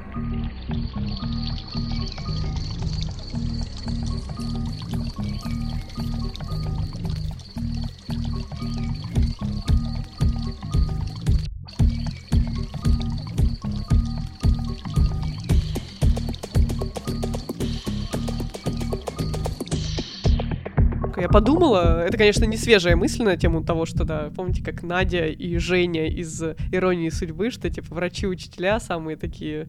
Какие там они профессии? Самые важные или какие? Короче говоря, да, непонятно. Вы не смотрели «Иронию судьбы». Все, все с вами ясно. Смотрели, конечно, но я не из тех, кто дословно знает. Ну, нет, там, там, там, ну, там, там, в общем, непростая история с тем, почему они учительница и врач. То есть там как бы в этом такая заложена некая как самая интеллигентная профессия или что-то в таком духе. Ну вот я к тому, что на самом деле это же очень близкие профессии. И вот тот же самый принцип, который есть в любом обучении, если тебе по итогам лекции или семинара не задают вопросов, это, в общем, херово. То есть это значит, ты, ты херово объясняешь или не, не было интересно или как угодно еще. И вот такая же история в медицине, да, то есть нормальный врач, хороший критерий хорошего врача, это когда врачу нравится, что ты в конце начинаешь задавать вопросы. Такое есть понятие комплаентность, то есть это значит, что пациенту не пофигу ни на свое здоровье, ни на свое мнение, и он вместе с тобой хочет докрутить. И нормальный врач, на самом деле, тоже ему лень тратить время на бесперспективных пациентов, ему было бы интересно, чтобы пациентам тоже было интересно. Поэтому я, конечно, с трудом себе представляю врачей, которым вообще насрать на, ну, как бы, которые... Поэтому более они там- подкручивают небольшую геймификацию, типа. Что ты хочешь сказать? А, Когда тест. оглашают диагноз, так немножечко, чтобы подбодрить, используют Немножко небольшие интерактива, да? механики, раз, раз, раз, чтобы, ну, как бы только в конце Угадайте, уже было какая из понятно, этих с каким болезней. боссом, да-да-да, мы, мы бьемся. Да, да. Ой, это было бы классно. Мне, мне вообще офигенно, мне кажется. Угадайте, сколько таблеток вам нужно пить? Три, две или одну? как часто? Вообще, на самом деле, я думаю, что может быть медицина в будущем за этим, потому что, ну, правда, на самом деле, тут обоюдоострая проблема. Равнодушные врачи и не менее равнодушные пациенты. То есть просто, я думаю, что это один из факторов выгорания у медиков. Это когда, блин, у пациента реально какая-то жопа, просто пиздецома какая-то, он пришел к тебе, и ты ему, блин, объясняешь, чувак, бросай курить, там, не знаю, хватит уже жрать это дерьмо, как бы начинай уже жить нормально, а то ты умрешь через год. А он либо, а, как бы говорит, да-да-да, и не приходит больше, и либо, либо, либо начинает спорить с тобой и пить настойку женьшеня, там, я не знаю, или что-то еще. И, ну, как бы это Да что ж просто... вы, мне в смысле обидно становится, что вы к женьшеню-то? Я много делаю другой хуйни, почему к женьшеню Давай, набрось нам другой хуйни. Потому что ты про нее рассказываешь, да. у нас А, сквозная про красная будущего. нить. Через- Когда через ты сказала, я понял, что медицина будущего это та, в которой, ну, то есть, во-первых, это настолько глубокая степень профилактики, что как бы у тебя еще точно ничего даже не успело заболеть, а Ты только родился. когда ты ни с кем не разговариваешь, тебе просто у тебя с утра стоит какой-нибудь генератор витаминов, ты оттуда берешь стакан, и тебе компьютер уже рассчитал, что там тебе надо. Короче, все, ты просто выпил без разговоров, как бы. А зачем? Ну, чтобы ты был жив. А, ну еще, ладно. а еще я думаю, что медицина будущего это как страховки, где тебе а, назначают повышающие коэффициенты за твои прегрешения. То есть ты куришь, плати, блин, больше налог. Ты ожирел, плати больше налог. Ты бухаешь по вечерам, плати больше нал- налог. И это рождает в тебе сознательное отношение к тому, что ты, блин, просираешь. Вот то, с чего ты начинал, когда как раз когда раскручивал тему, с того, что как будто бы есть своя логика. Конечно, глупо, да, брать больше налог с, на- с людей с какими-то генетическими заболеваниями, у которых там лечение одним препаратом стоит там 36 миллионов рублей в год. Как будто бы неправильно, да, с, с них за это требовать чего-то взамен. Но как будто бы с курильщиков есть какая-то логика с того, чтобы просить. Или с чуваков, которые не пристегивают ремень безопасности в машины, потом вылетают через лобовое стекло и ломают себе позвоночник. И мы потом, как бы, э, наши налоги уходят на их реабилитацию херовую. ну, как бы, тем не менее, да? Это на, на самом деле это неплохой заход на тему, которую мы уже объявили. Ну, она у нас в темнике есть про цифровое будущее, про слежение и про все, потому что это фактически заход вот на этот кита- кит- китайский, а, китайский эксперимент социальный. Там примерно что-то похожее в некоторых городах сейчас есть, то есть из серии. Ну, Про ты Ухань? слышал, Про, да? не, ну и Нет. про Ухань, да, в том числе про социальный Это- это- рейтинг, да. Но э, Социальный рейтинг, да, Шанхай скорее. про... Я хочу такой переход сделать, раз что ты про китайцев начал. Есть такая байка, что доктора Жень-Шень? императора, доктора императора получали деньги, никогда лечили императора, а когда он не А, болел. да, да, Точно да. так же, как у Генри Форда на производстве ремонтные бригады получали деньги, когда они, ну, были на месте, а не на вызове. А более и того... с этой точки зрения я до сих пор не могу понять, и, насколько я понимаю, в медицинском сообществе тоже по этому поводу нет э, консенсуса. Считается ли профилактика и превентивное какое-то, ну, как превентивные какие-то действия, считаются ли они медициной или нет? Они должны ну, то есть, потому что но такое факт. чувство, что Очень как глупо, бы, что мы это что- игнорируем, да? ну, вот смотри, я просто говорю еще там про, про пожарных, да, что там а, вроде как сейчас есть консенсус, что нужно тратить большую часть усилий на то, чтобы пожары не возникали, да, на какие-то там ликбезы, там обучение, учение и прочее, чем В игровой на форме. комплектование еще более эффективных бригад, которые тушат эти пожары. Конечно. А такое чувство, что там в, в медицине э, такого консенсуса нет. Ну, то есть я абсолютно точно знаю докторов, которые упираются. Говорят, блядь, да все, вот заболит, типа, вот и Тогда приходи. приходи, да. Да, а во- сейчас вы программа мне мозга диспансеризации, она же именно про это, про профилактику. Все скрининги именно про это, что мы просеиваем через сито всех, чтобы, ну, как бы найти тех, с кем работать дальше, а всех остальных как будто бы, чтобы отсеять, ну... Короче, да, это, во-первых, не работает, во-вторых, были прикольные эксперименты, например, например, такая тема, что женщинам, которые проходили маммографию, им типа, ну там, то ли деньгами, то ли подарками, как бы приплачивали. То есть такая тема, что если ты приходишь на профилактический осмотр, мы тебе готовы либо дать денег, там, либо ты в какой-то лотерее участвуешь. Ну вот, казалось бы, это очень хорошая история, да, с тем, чтобы, ну действительно, раз уж у нас так работает мозг, что очень сложно инвестировать и заботиться о том, что тебя не беспокоит. То есть очень сложно поверить, что у тебя однажды заболят все зубы. То есть и вот э, поэтому довольно сложно заставлять себя, если бы у нас еще и изо рта плохо не пахло, когда мы зубы не чистим, и если бы они не желтели, наверное, у нас процент людей, которые чистят зубы по утрам и вечерам, был бы сильно ниже. Ну просто потому что как бы очень-очень сложно заставить себя делать какое-то действие. Если хотя бы физкультура тебе здесь сейчас делает хорошо, то э, зубами там, ну окей, там можно рот просто пополоскать и все, зачем напрягаться.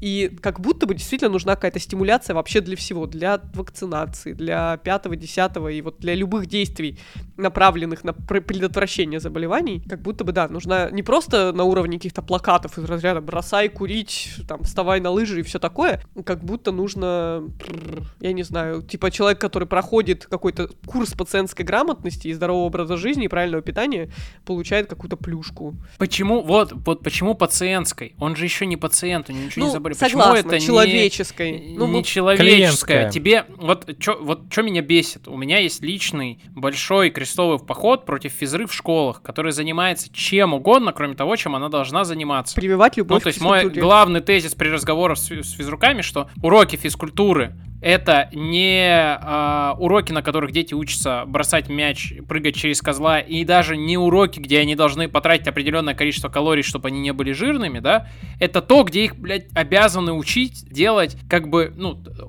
обязаны учить обращаться со своим телом.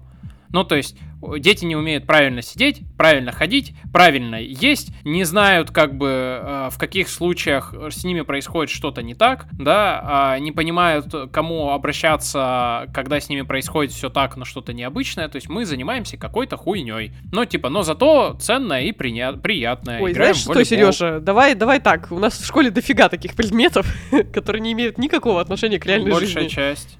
Поэтому тут Не, ну, ну, ну слушай, можно а, в остальных а, предметах-то, ну, как бы максимум... Никто не возлагает больших жизненных планов на курс, а, например, я не знаю, астрономии или геометрии. Ну, то есть все понимают, что окей. А вот физкультура, ну, как бы, блин, назывался груздем, полезай в кузов, да? То есть некоторые же родители искренне считают, что ну вот их там на биологии, на физкультуре всему научат. Да ничему не научат. Ну, то есть, блин, Потому что и родителям нужно быть осознанным.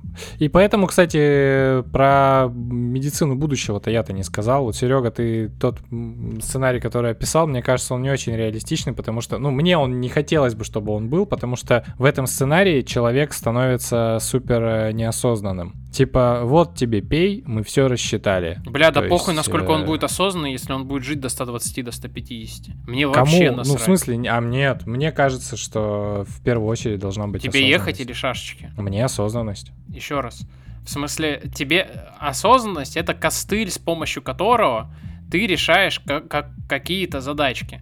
да, вот в, в частности там со здоровьем, ты через него учишься там как-то там к себе там подходить, там медицинская грамотность, все такое. А если вот у тебя есть э, штука, которая за тебя все думает, тебе просто говорит, вот на, вот прими а вот с, это, а с чего ты взял, что она 120? правильно? С чего ты взял, что она думает Кто правильно? тут заливал взял, про что- доказательную медицину? Э, Если, смысле? еще раз, Основа доказательной, основа доказательной медицины в том, что она может критиковать саму себя. Еще раз. И мы... У тебя есть некий датасет, в котором сказано, вот это работает, это нет. Вот такие-то предикторы этого, господи, ранней диагностики. Если происходит вот это, значит вот это плохо.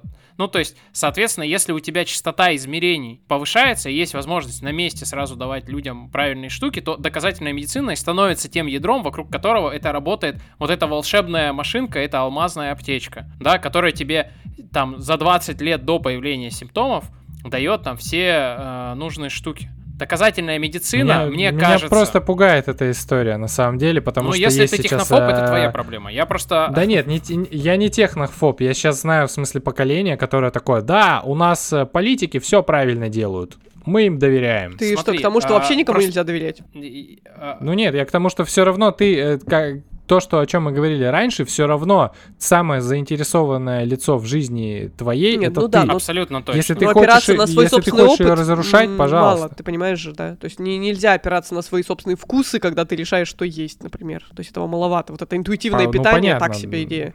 Да, в состоянии твоего автомобиля тоже больше всего заинтересован ты, но ты, тем не менее, едешь в автосервис и доверяешь э, мнению механика и выбираешь сервис там покруче или еще что-то, или еще что-то. Вот мне когда в сервисе Или из трех. меня ме- механик спрашивает, а вот это сделать или это? Я говорю, а ты, ну, в смысле, как вообще думаешь, блядь? Я зачем сюда приехал? Если бы я знал, я бы тебя не спрашивал. Они так удивляются всегда. Вот они только в хороших сервисах не удивляются, потому что они не задают таких вопросов. Я сразу говорю, не надо задавать мне этих вопросов. И в парикмахерской я также говорю. Ну, слушай, А сложный дока- момент. про док- Ну, конечно, сложный. Я свой- Типа дженерик ты хочешь? Нет, вот тебе выписывает врач и говорит, тебе подороже или подешевле препарат, дженерик или нет. Тебе кажется, что в этой ситуации он не должен тебя спрашивать и должен сразу тебе бахнуть и назначить самый дорогой препарат. Так что ли?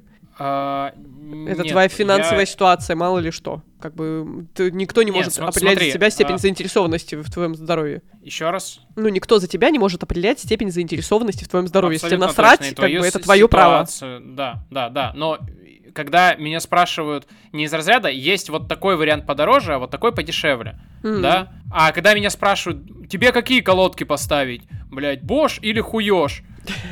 Ну, это да просто я откуда сервис. знаю, Ну, какая, дешевле, да, там, или еще что-то. А, про доказательную медицину я что-то договорить-то хотел. Мне кажется, что вся эта история с, с модой на доказательную медицину, с оцифровкой медицинских данных, с их общедоступностью должна по-хорошему-то к чему прийти? Не то, что они под рукой у каждого пациента, а то, что они под рукой и в гайдлайнах у каждого врача прежде всего. Ну, мы стремимся к этому. Поверь мне, так и будет. Тут даже, даже не надо оглядываться на херовое состояние нашей верю, медицины. ну просто я-то верю, но просто Тимур-то говорит про то, что важна прежде всего осознанность, да, про то, блядь, ехать или шашечки. Задача должна решаться максимально эффективно на основе тех данных, которые уже есть.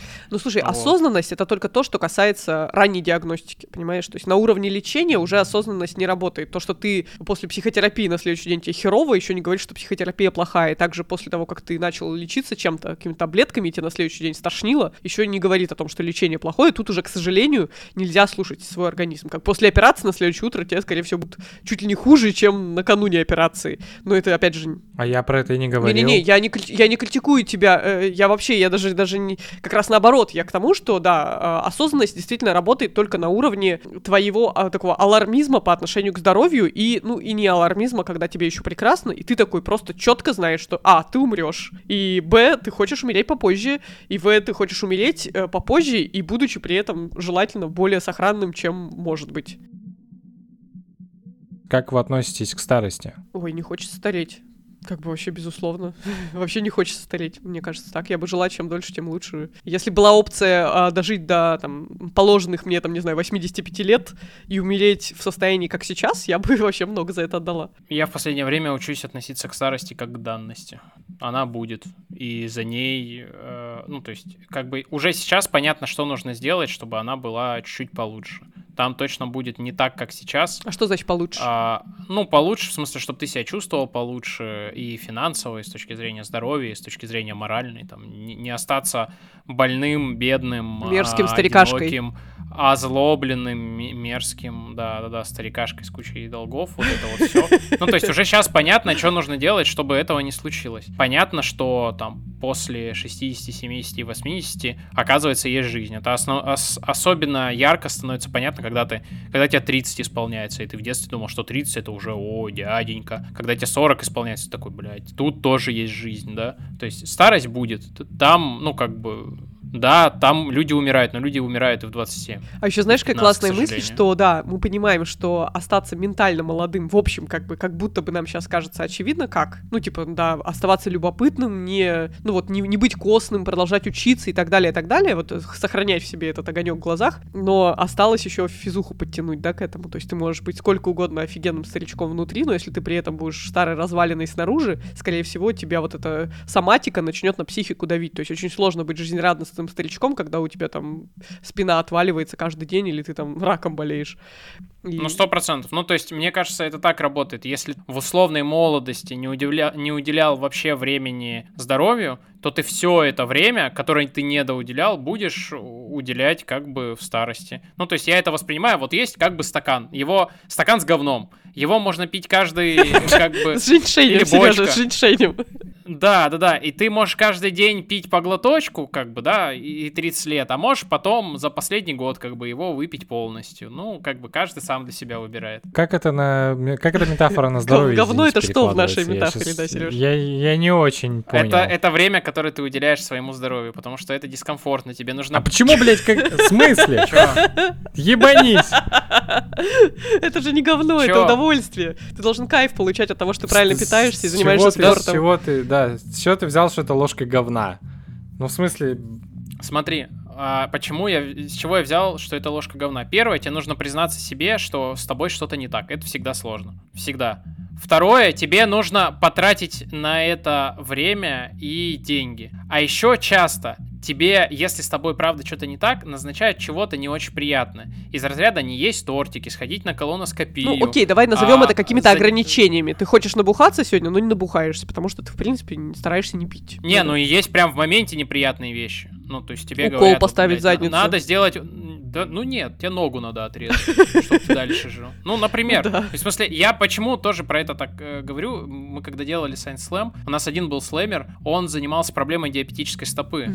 И он рассказывал про то, что реально ты объясняешь людям, блядь, братан, если мы сейчас этого не сделаем, ну, то есть ты не спасешь ее, но сейчас мы тебе отрежем стопу, если мы сейчас этого не сделаем, то через полгода мы тебе отрежем ногу по колено, или ты за это время просто умрешь. Mm-hmm. Люди говорят, нет. Или да. ты говоришь, измени питание, у тебя есть возможность спасти ногу. И люди, а, не, я борщи люблю больше, чем ходить. Вот да, вот это ну, как раз есть... к слову о том, что как не выгореть в этих условиях, когда ты врач, и просто ты все, лоб уже весь расшиб фейспалмом от того, что, блин, да как можно так относиться так к своему здоровью, люди, вы, вы чего вообще? Да, да, да. Я поэтому и говорю, что это, ну, как бы, хорошо не с говном, но с чем-то не очень приятным. Ну, правда, да, с водкой. Типа настойки женьшеневые. Угу. Она же еще и пахнет невкусно. Невкусно? Ну, интересно так землей. Я понял смысл медитации, э, ну, в смысле вот этого погружения в э, наблюдение какое-то на, се- на сеансах у стоматолога, потому что я сильно очень боялся его. Ну, у меня был... Я не знаю, кстати, по какой причине, потому что, ну, понятное де- дело, что в детстве это было больно и страшно и неприятно, а потом это было просто неприятно, но, в общем-то, понятно. Я попадал к хорошим дентистам, и они все объясняли, и, ну, и на самом деле это не так уже и больно. Ну, неприятно, но это терпимо. И, короче, вот во время каких-то процедур ты прям реально сидишь, и тебе такой, и, и, и все за этим наблюдаешь, и ты, и ты понимаешь, что сейчас, в общем-то, неплохая медитация проходит. Как ужаться на Брюера, Брюера на самом деле? Чего? Чувак, Жадсон Брюер — это чувак, который в Гарварде, кажется, возглавил э, как это называется, кафедру осознанности. Кафедра осознанности. Да, да, да. Ну, там на самом деле как-то более научно это все звучит. Вот. И это тот чувак, который написал книгу про, про вредные привычки, как от них избавляться. И это тот чувак, который ходит к стоматологу на прием без э, анестезии. Он такой, я буду полностью в моменте и все это чувствовать. Это вот мне, я всегда, когда про это слышу, я сразу вспоминаю людей, которые нам в 4 утра звонили и говорили, я уже не неделю не ел, и последние трое суток я плачу. Вот, пожалуйста, примите меня, сделайте мне что-то э, зубами. Ну, как бы, классно, что у него есть такая возможность. Я бы тоже, наверное, хотел вот именно так относиться к походам к врачу.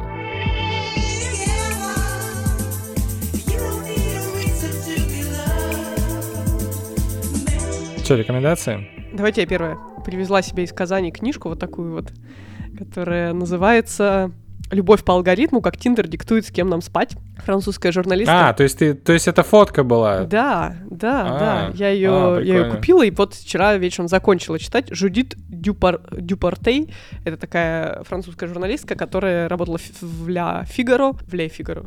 Э, и, короче говоря, вот она докопалась Тиндера и заставила их прислать ей весь свой... Ну, она как бы была зависима от Тиндера, от свиданий и все такое, как бы у нее там была какая-то личная драма с этим связанная. И она в итоге вытащила оттуда свой профайл со всей информацией на 800 страницах о том, там были включены все ее переписки и так далее, и так далее, и плюс, ну, как бы там вся, все крутится вокруг такого расследования, поиска некого рейтинга Элло, который якобы, эм, э, ну, дискриминирует одни э, группы и одних пользователей по отношению к другим, то есть как бы есть красавчики, а есть вот лузеры, и, ну, и как, как будто вся эта книжка о том, что, да, что с помощью таких инструментов, как Тиндер, можно очень жестко вообще, ну, как бы это, это огромная власть над людьми, над их эмоциями, как бы это, это монетизация их одиночества и так далее, и так далее. В общем, это правда очень интересная книжка, но в целом, как человек, который попробовал пользоваться Тиндером, могу сказать, что, как бы, не знаю, меня на самом деле и так, и без этой книжки вообще ужасно ужасает сама вот эта игровая механика и такой человеческий магазин. То есть меня, меня ужасно отвращает идея того, что можно, ну, как таким образом э, выбирать даже не то, чтобы спутников жизни, а, в принципе, людей, которые рядом с тобой. И, видимо, ну, как бы, то есть тут я не понимаю, как искусственный интеллект нам может помочь, нужно как-то тоньше работать. Вот, но книжка классная. Просто, просто классная, как, в принципе, журналистское расследование, в, в которое включены какие-то элементы объяснений, почему как, как, в принципе, журналистское расследование большое делается, как, как, как нужно, что нужно делать, чтобы а, найти ответ, ну и какую-то сенсацию в ответ на какой-то внутренний запрос. Вот так вот в будущем будут разбирать эти нейроалгоритмы, которые советуют тебе таблетки есть. Наверное, да, да, да. И тоже будет в зависимости от того, ты богатый, богатый красивый мужчина, белый, белый или, или некрасивая пожилая а, афроамериканка, тебе будут давать, советовать таблетки получше, подоказательнее или похуже. Я не помню, рекомендовал я э, это или нет, а сверяться с табличкой я сейчас не хочу. На Netflix есть документальный сериал, называется «Бэбис» дети. Про то, как взрослеют дети. Ну, то есть беру, прям снимают, типа, десяток, наверное, младенцев и их родителей. Ой, я слышала про это исследование, да, когда их там набирают вначале и на протяжении 30, что ли, да, лет? Там, нет, нет, нет, он прям современный. То есть, э, в чем штука? А, сериал про то, как мало мы знаем про детей, насколько они удивительны. Ну, не, не детей, младенцев. Вот.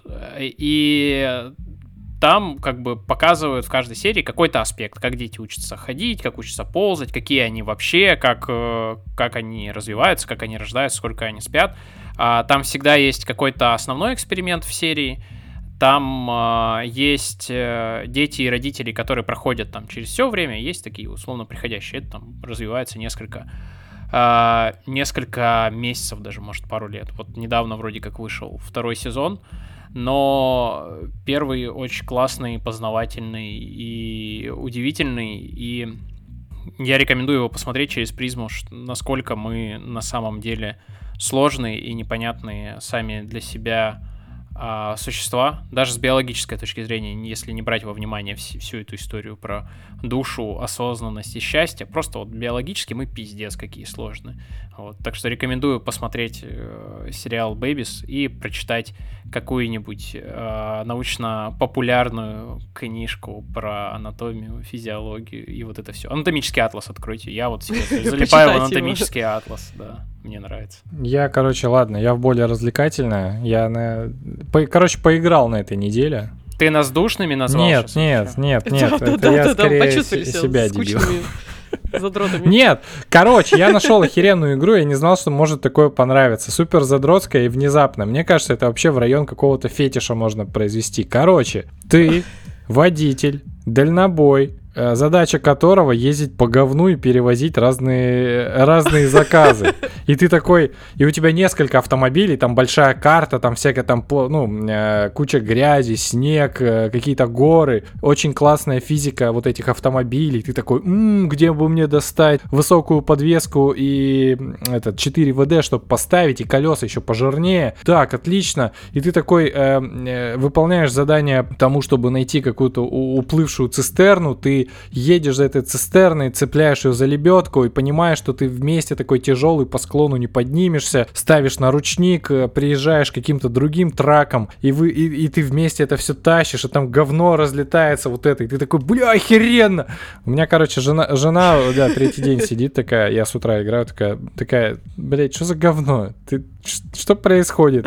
Меня твой грузовик задолбал уже. А я такой, охеренно, логистика, бензин тратится, м Короче, э, Ой, Тимур, мало у тебя проблем в реальной жизни. офигеть, да, типа, Как меняется игровая, игровая индустрия. Раньше как бы была какая-то фантастика, какие-то супер, супер приключения, Да нет, дальнобойщики принцессы. тоже были. дальнобойщики были, но это круче, это круче. Согласна. А, игра SnowRunner, короче, ребята, если вы любите такую, Душный. если вы любите, да, такую херню, то Соскучились это по очень снегу. круто. Там, там разные типы автомобилей, ты там на всяких уазиках едешь вперед, разведываешь местность, а потом дальше идут твои, короче, блядь, грузовозы. Я херею, ребята. Ладно, а, про пиво. Я посоветую целый, э, целый блок, наверное. Короче, э, целую серию. В смысле, секс-пак? Нет, нет, нет. Се- слушай, слушай, а можно я скажу, прежде чем ты посоветуешь, Давай. а, что я была в Москве и попробовала там томатный газе, да? Так, и как? Да, секта томатного И газа. что-то, честно говоря, по-моему, блин, просто как будто пиво смешали с томатным соком А ты, и ты посолили. какой э, пила пивоварнем? О, не, не, Банка- ба- не банка скажу, железная? Просто барчик. Банка железная просто была? Нет, ну мне в бокал, нет, в бокал наливали, по-моему, из этого, А, из, из крана. блин, Может ну тогда быть? непонятно. Ну, надеюсь, что это был Солденс. Непонятно. Ну, ты знаешь, э, у меня сейчас нет обоняния вообще, и я могу тебе сказать, что, ну, это, это, было хоть что-то по сравнению со всем остальным А. пивом, которое я пью в последнее время. Окей. Ладно. Я посоветую серию. Есть у нас такая пивоварня Брюлок. Она выпускает много разного, но мне особо близка серия русские писатели. Они выпускают э, барливайны и стауты, которые выдерживаются там около года. В ба- в какие-то в бочках из-под Джека Дэниелса, какие-то там из-под Портвейна. А, э, в общем, любой э, любое пиво из этой серии, Есенин, Блок, Бунин, Тютчев, э, можно брать, э, от, отдергивать этот э, жесткий сургуч сверху и наслаждаться. Это пиво можно старить. Короче, ну, в смысле старить, я имею в виду, положить в какое-нибудь темное место на год-два и А, я подождать. думала оставить открытым недопитую Нет, нет, бутылку нет. и подождать недельку. Нет, э, я имею в виду прям запечатанную бутылку, ставишь куда-нибудь на год или на два, и потом оно раскрывается по-другому, если честно. Короче, офигенная серия. Если, если вы любите плотное, портвейноподобное такое пиво, то это вот туда. Спасибо я за этот выпуск. э, Спасибо Сергею за настойку Женьшеня и Пришвина. И я понял, что я поставлю на финал трек группы Громыка. Он называется «Паустовский, Бьянки и Пришвин». Погулять однажды вышли. Мне кажется, Серега, тебе надо будет выпить э, настоечку Дослушать до конца. Ну да, настоечку женьшеня под, под этот трек. Ладно, давай, хорошего дня. Пока-пока-пока.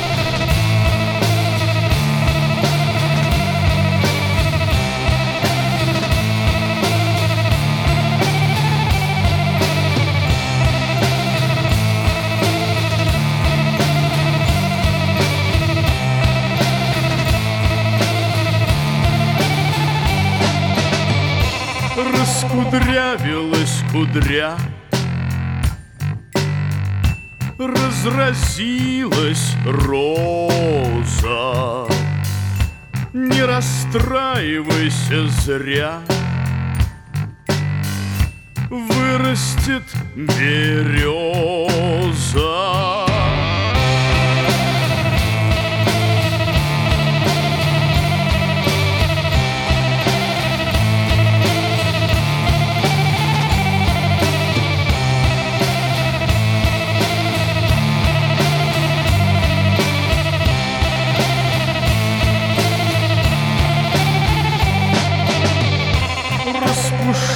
Сталася пушня, растянулась тяга, расклешилась клешня, зацвела коряга.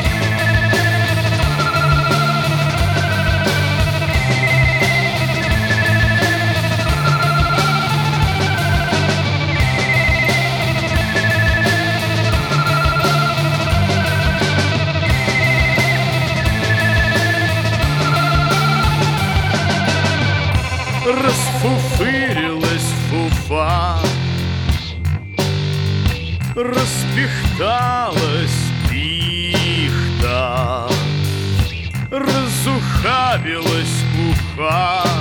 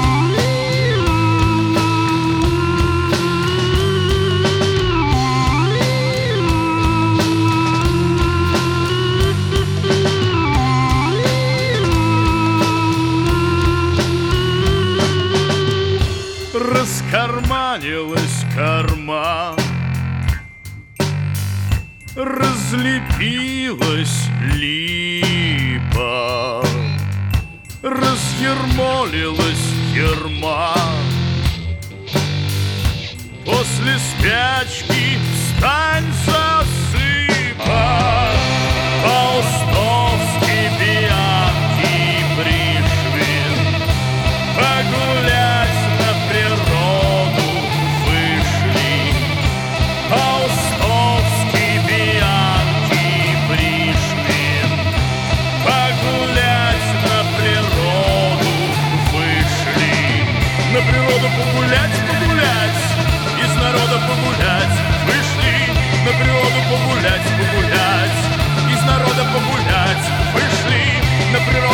погулять, погулять, из народа погулять. Вышли на природу погулять, погулять, из народа погулять.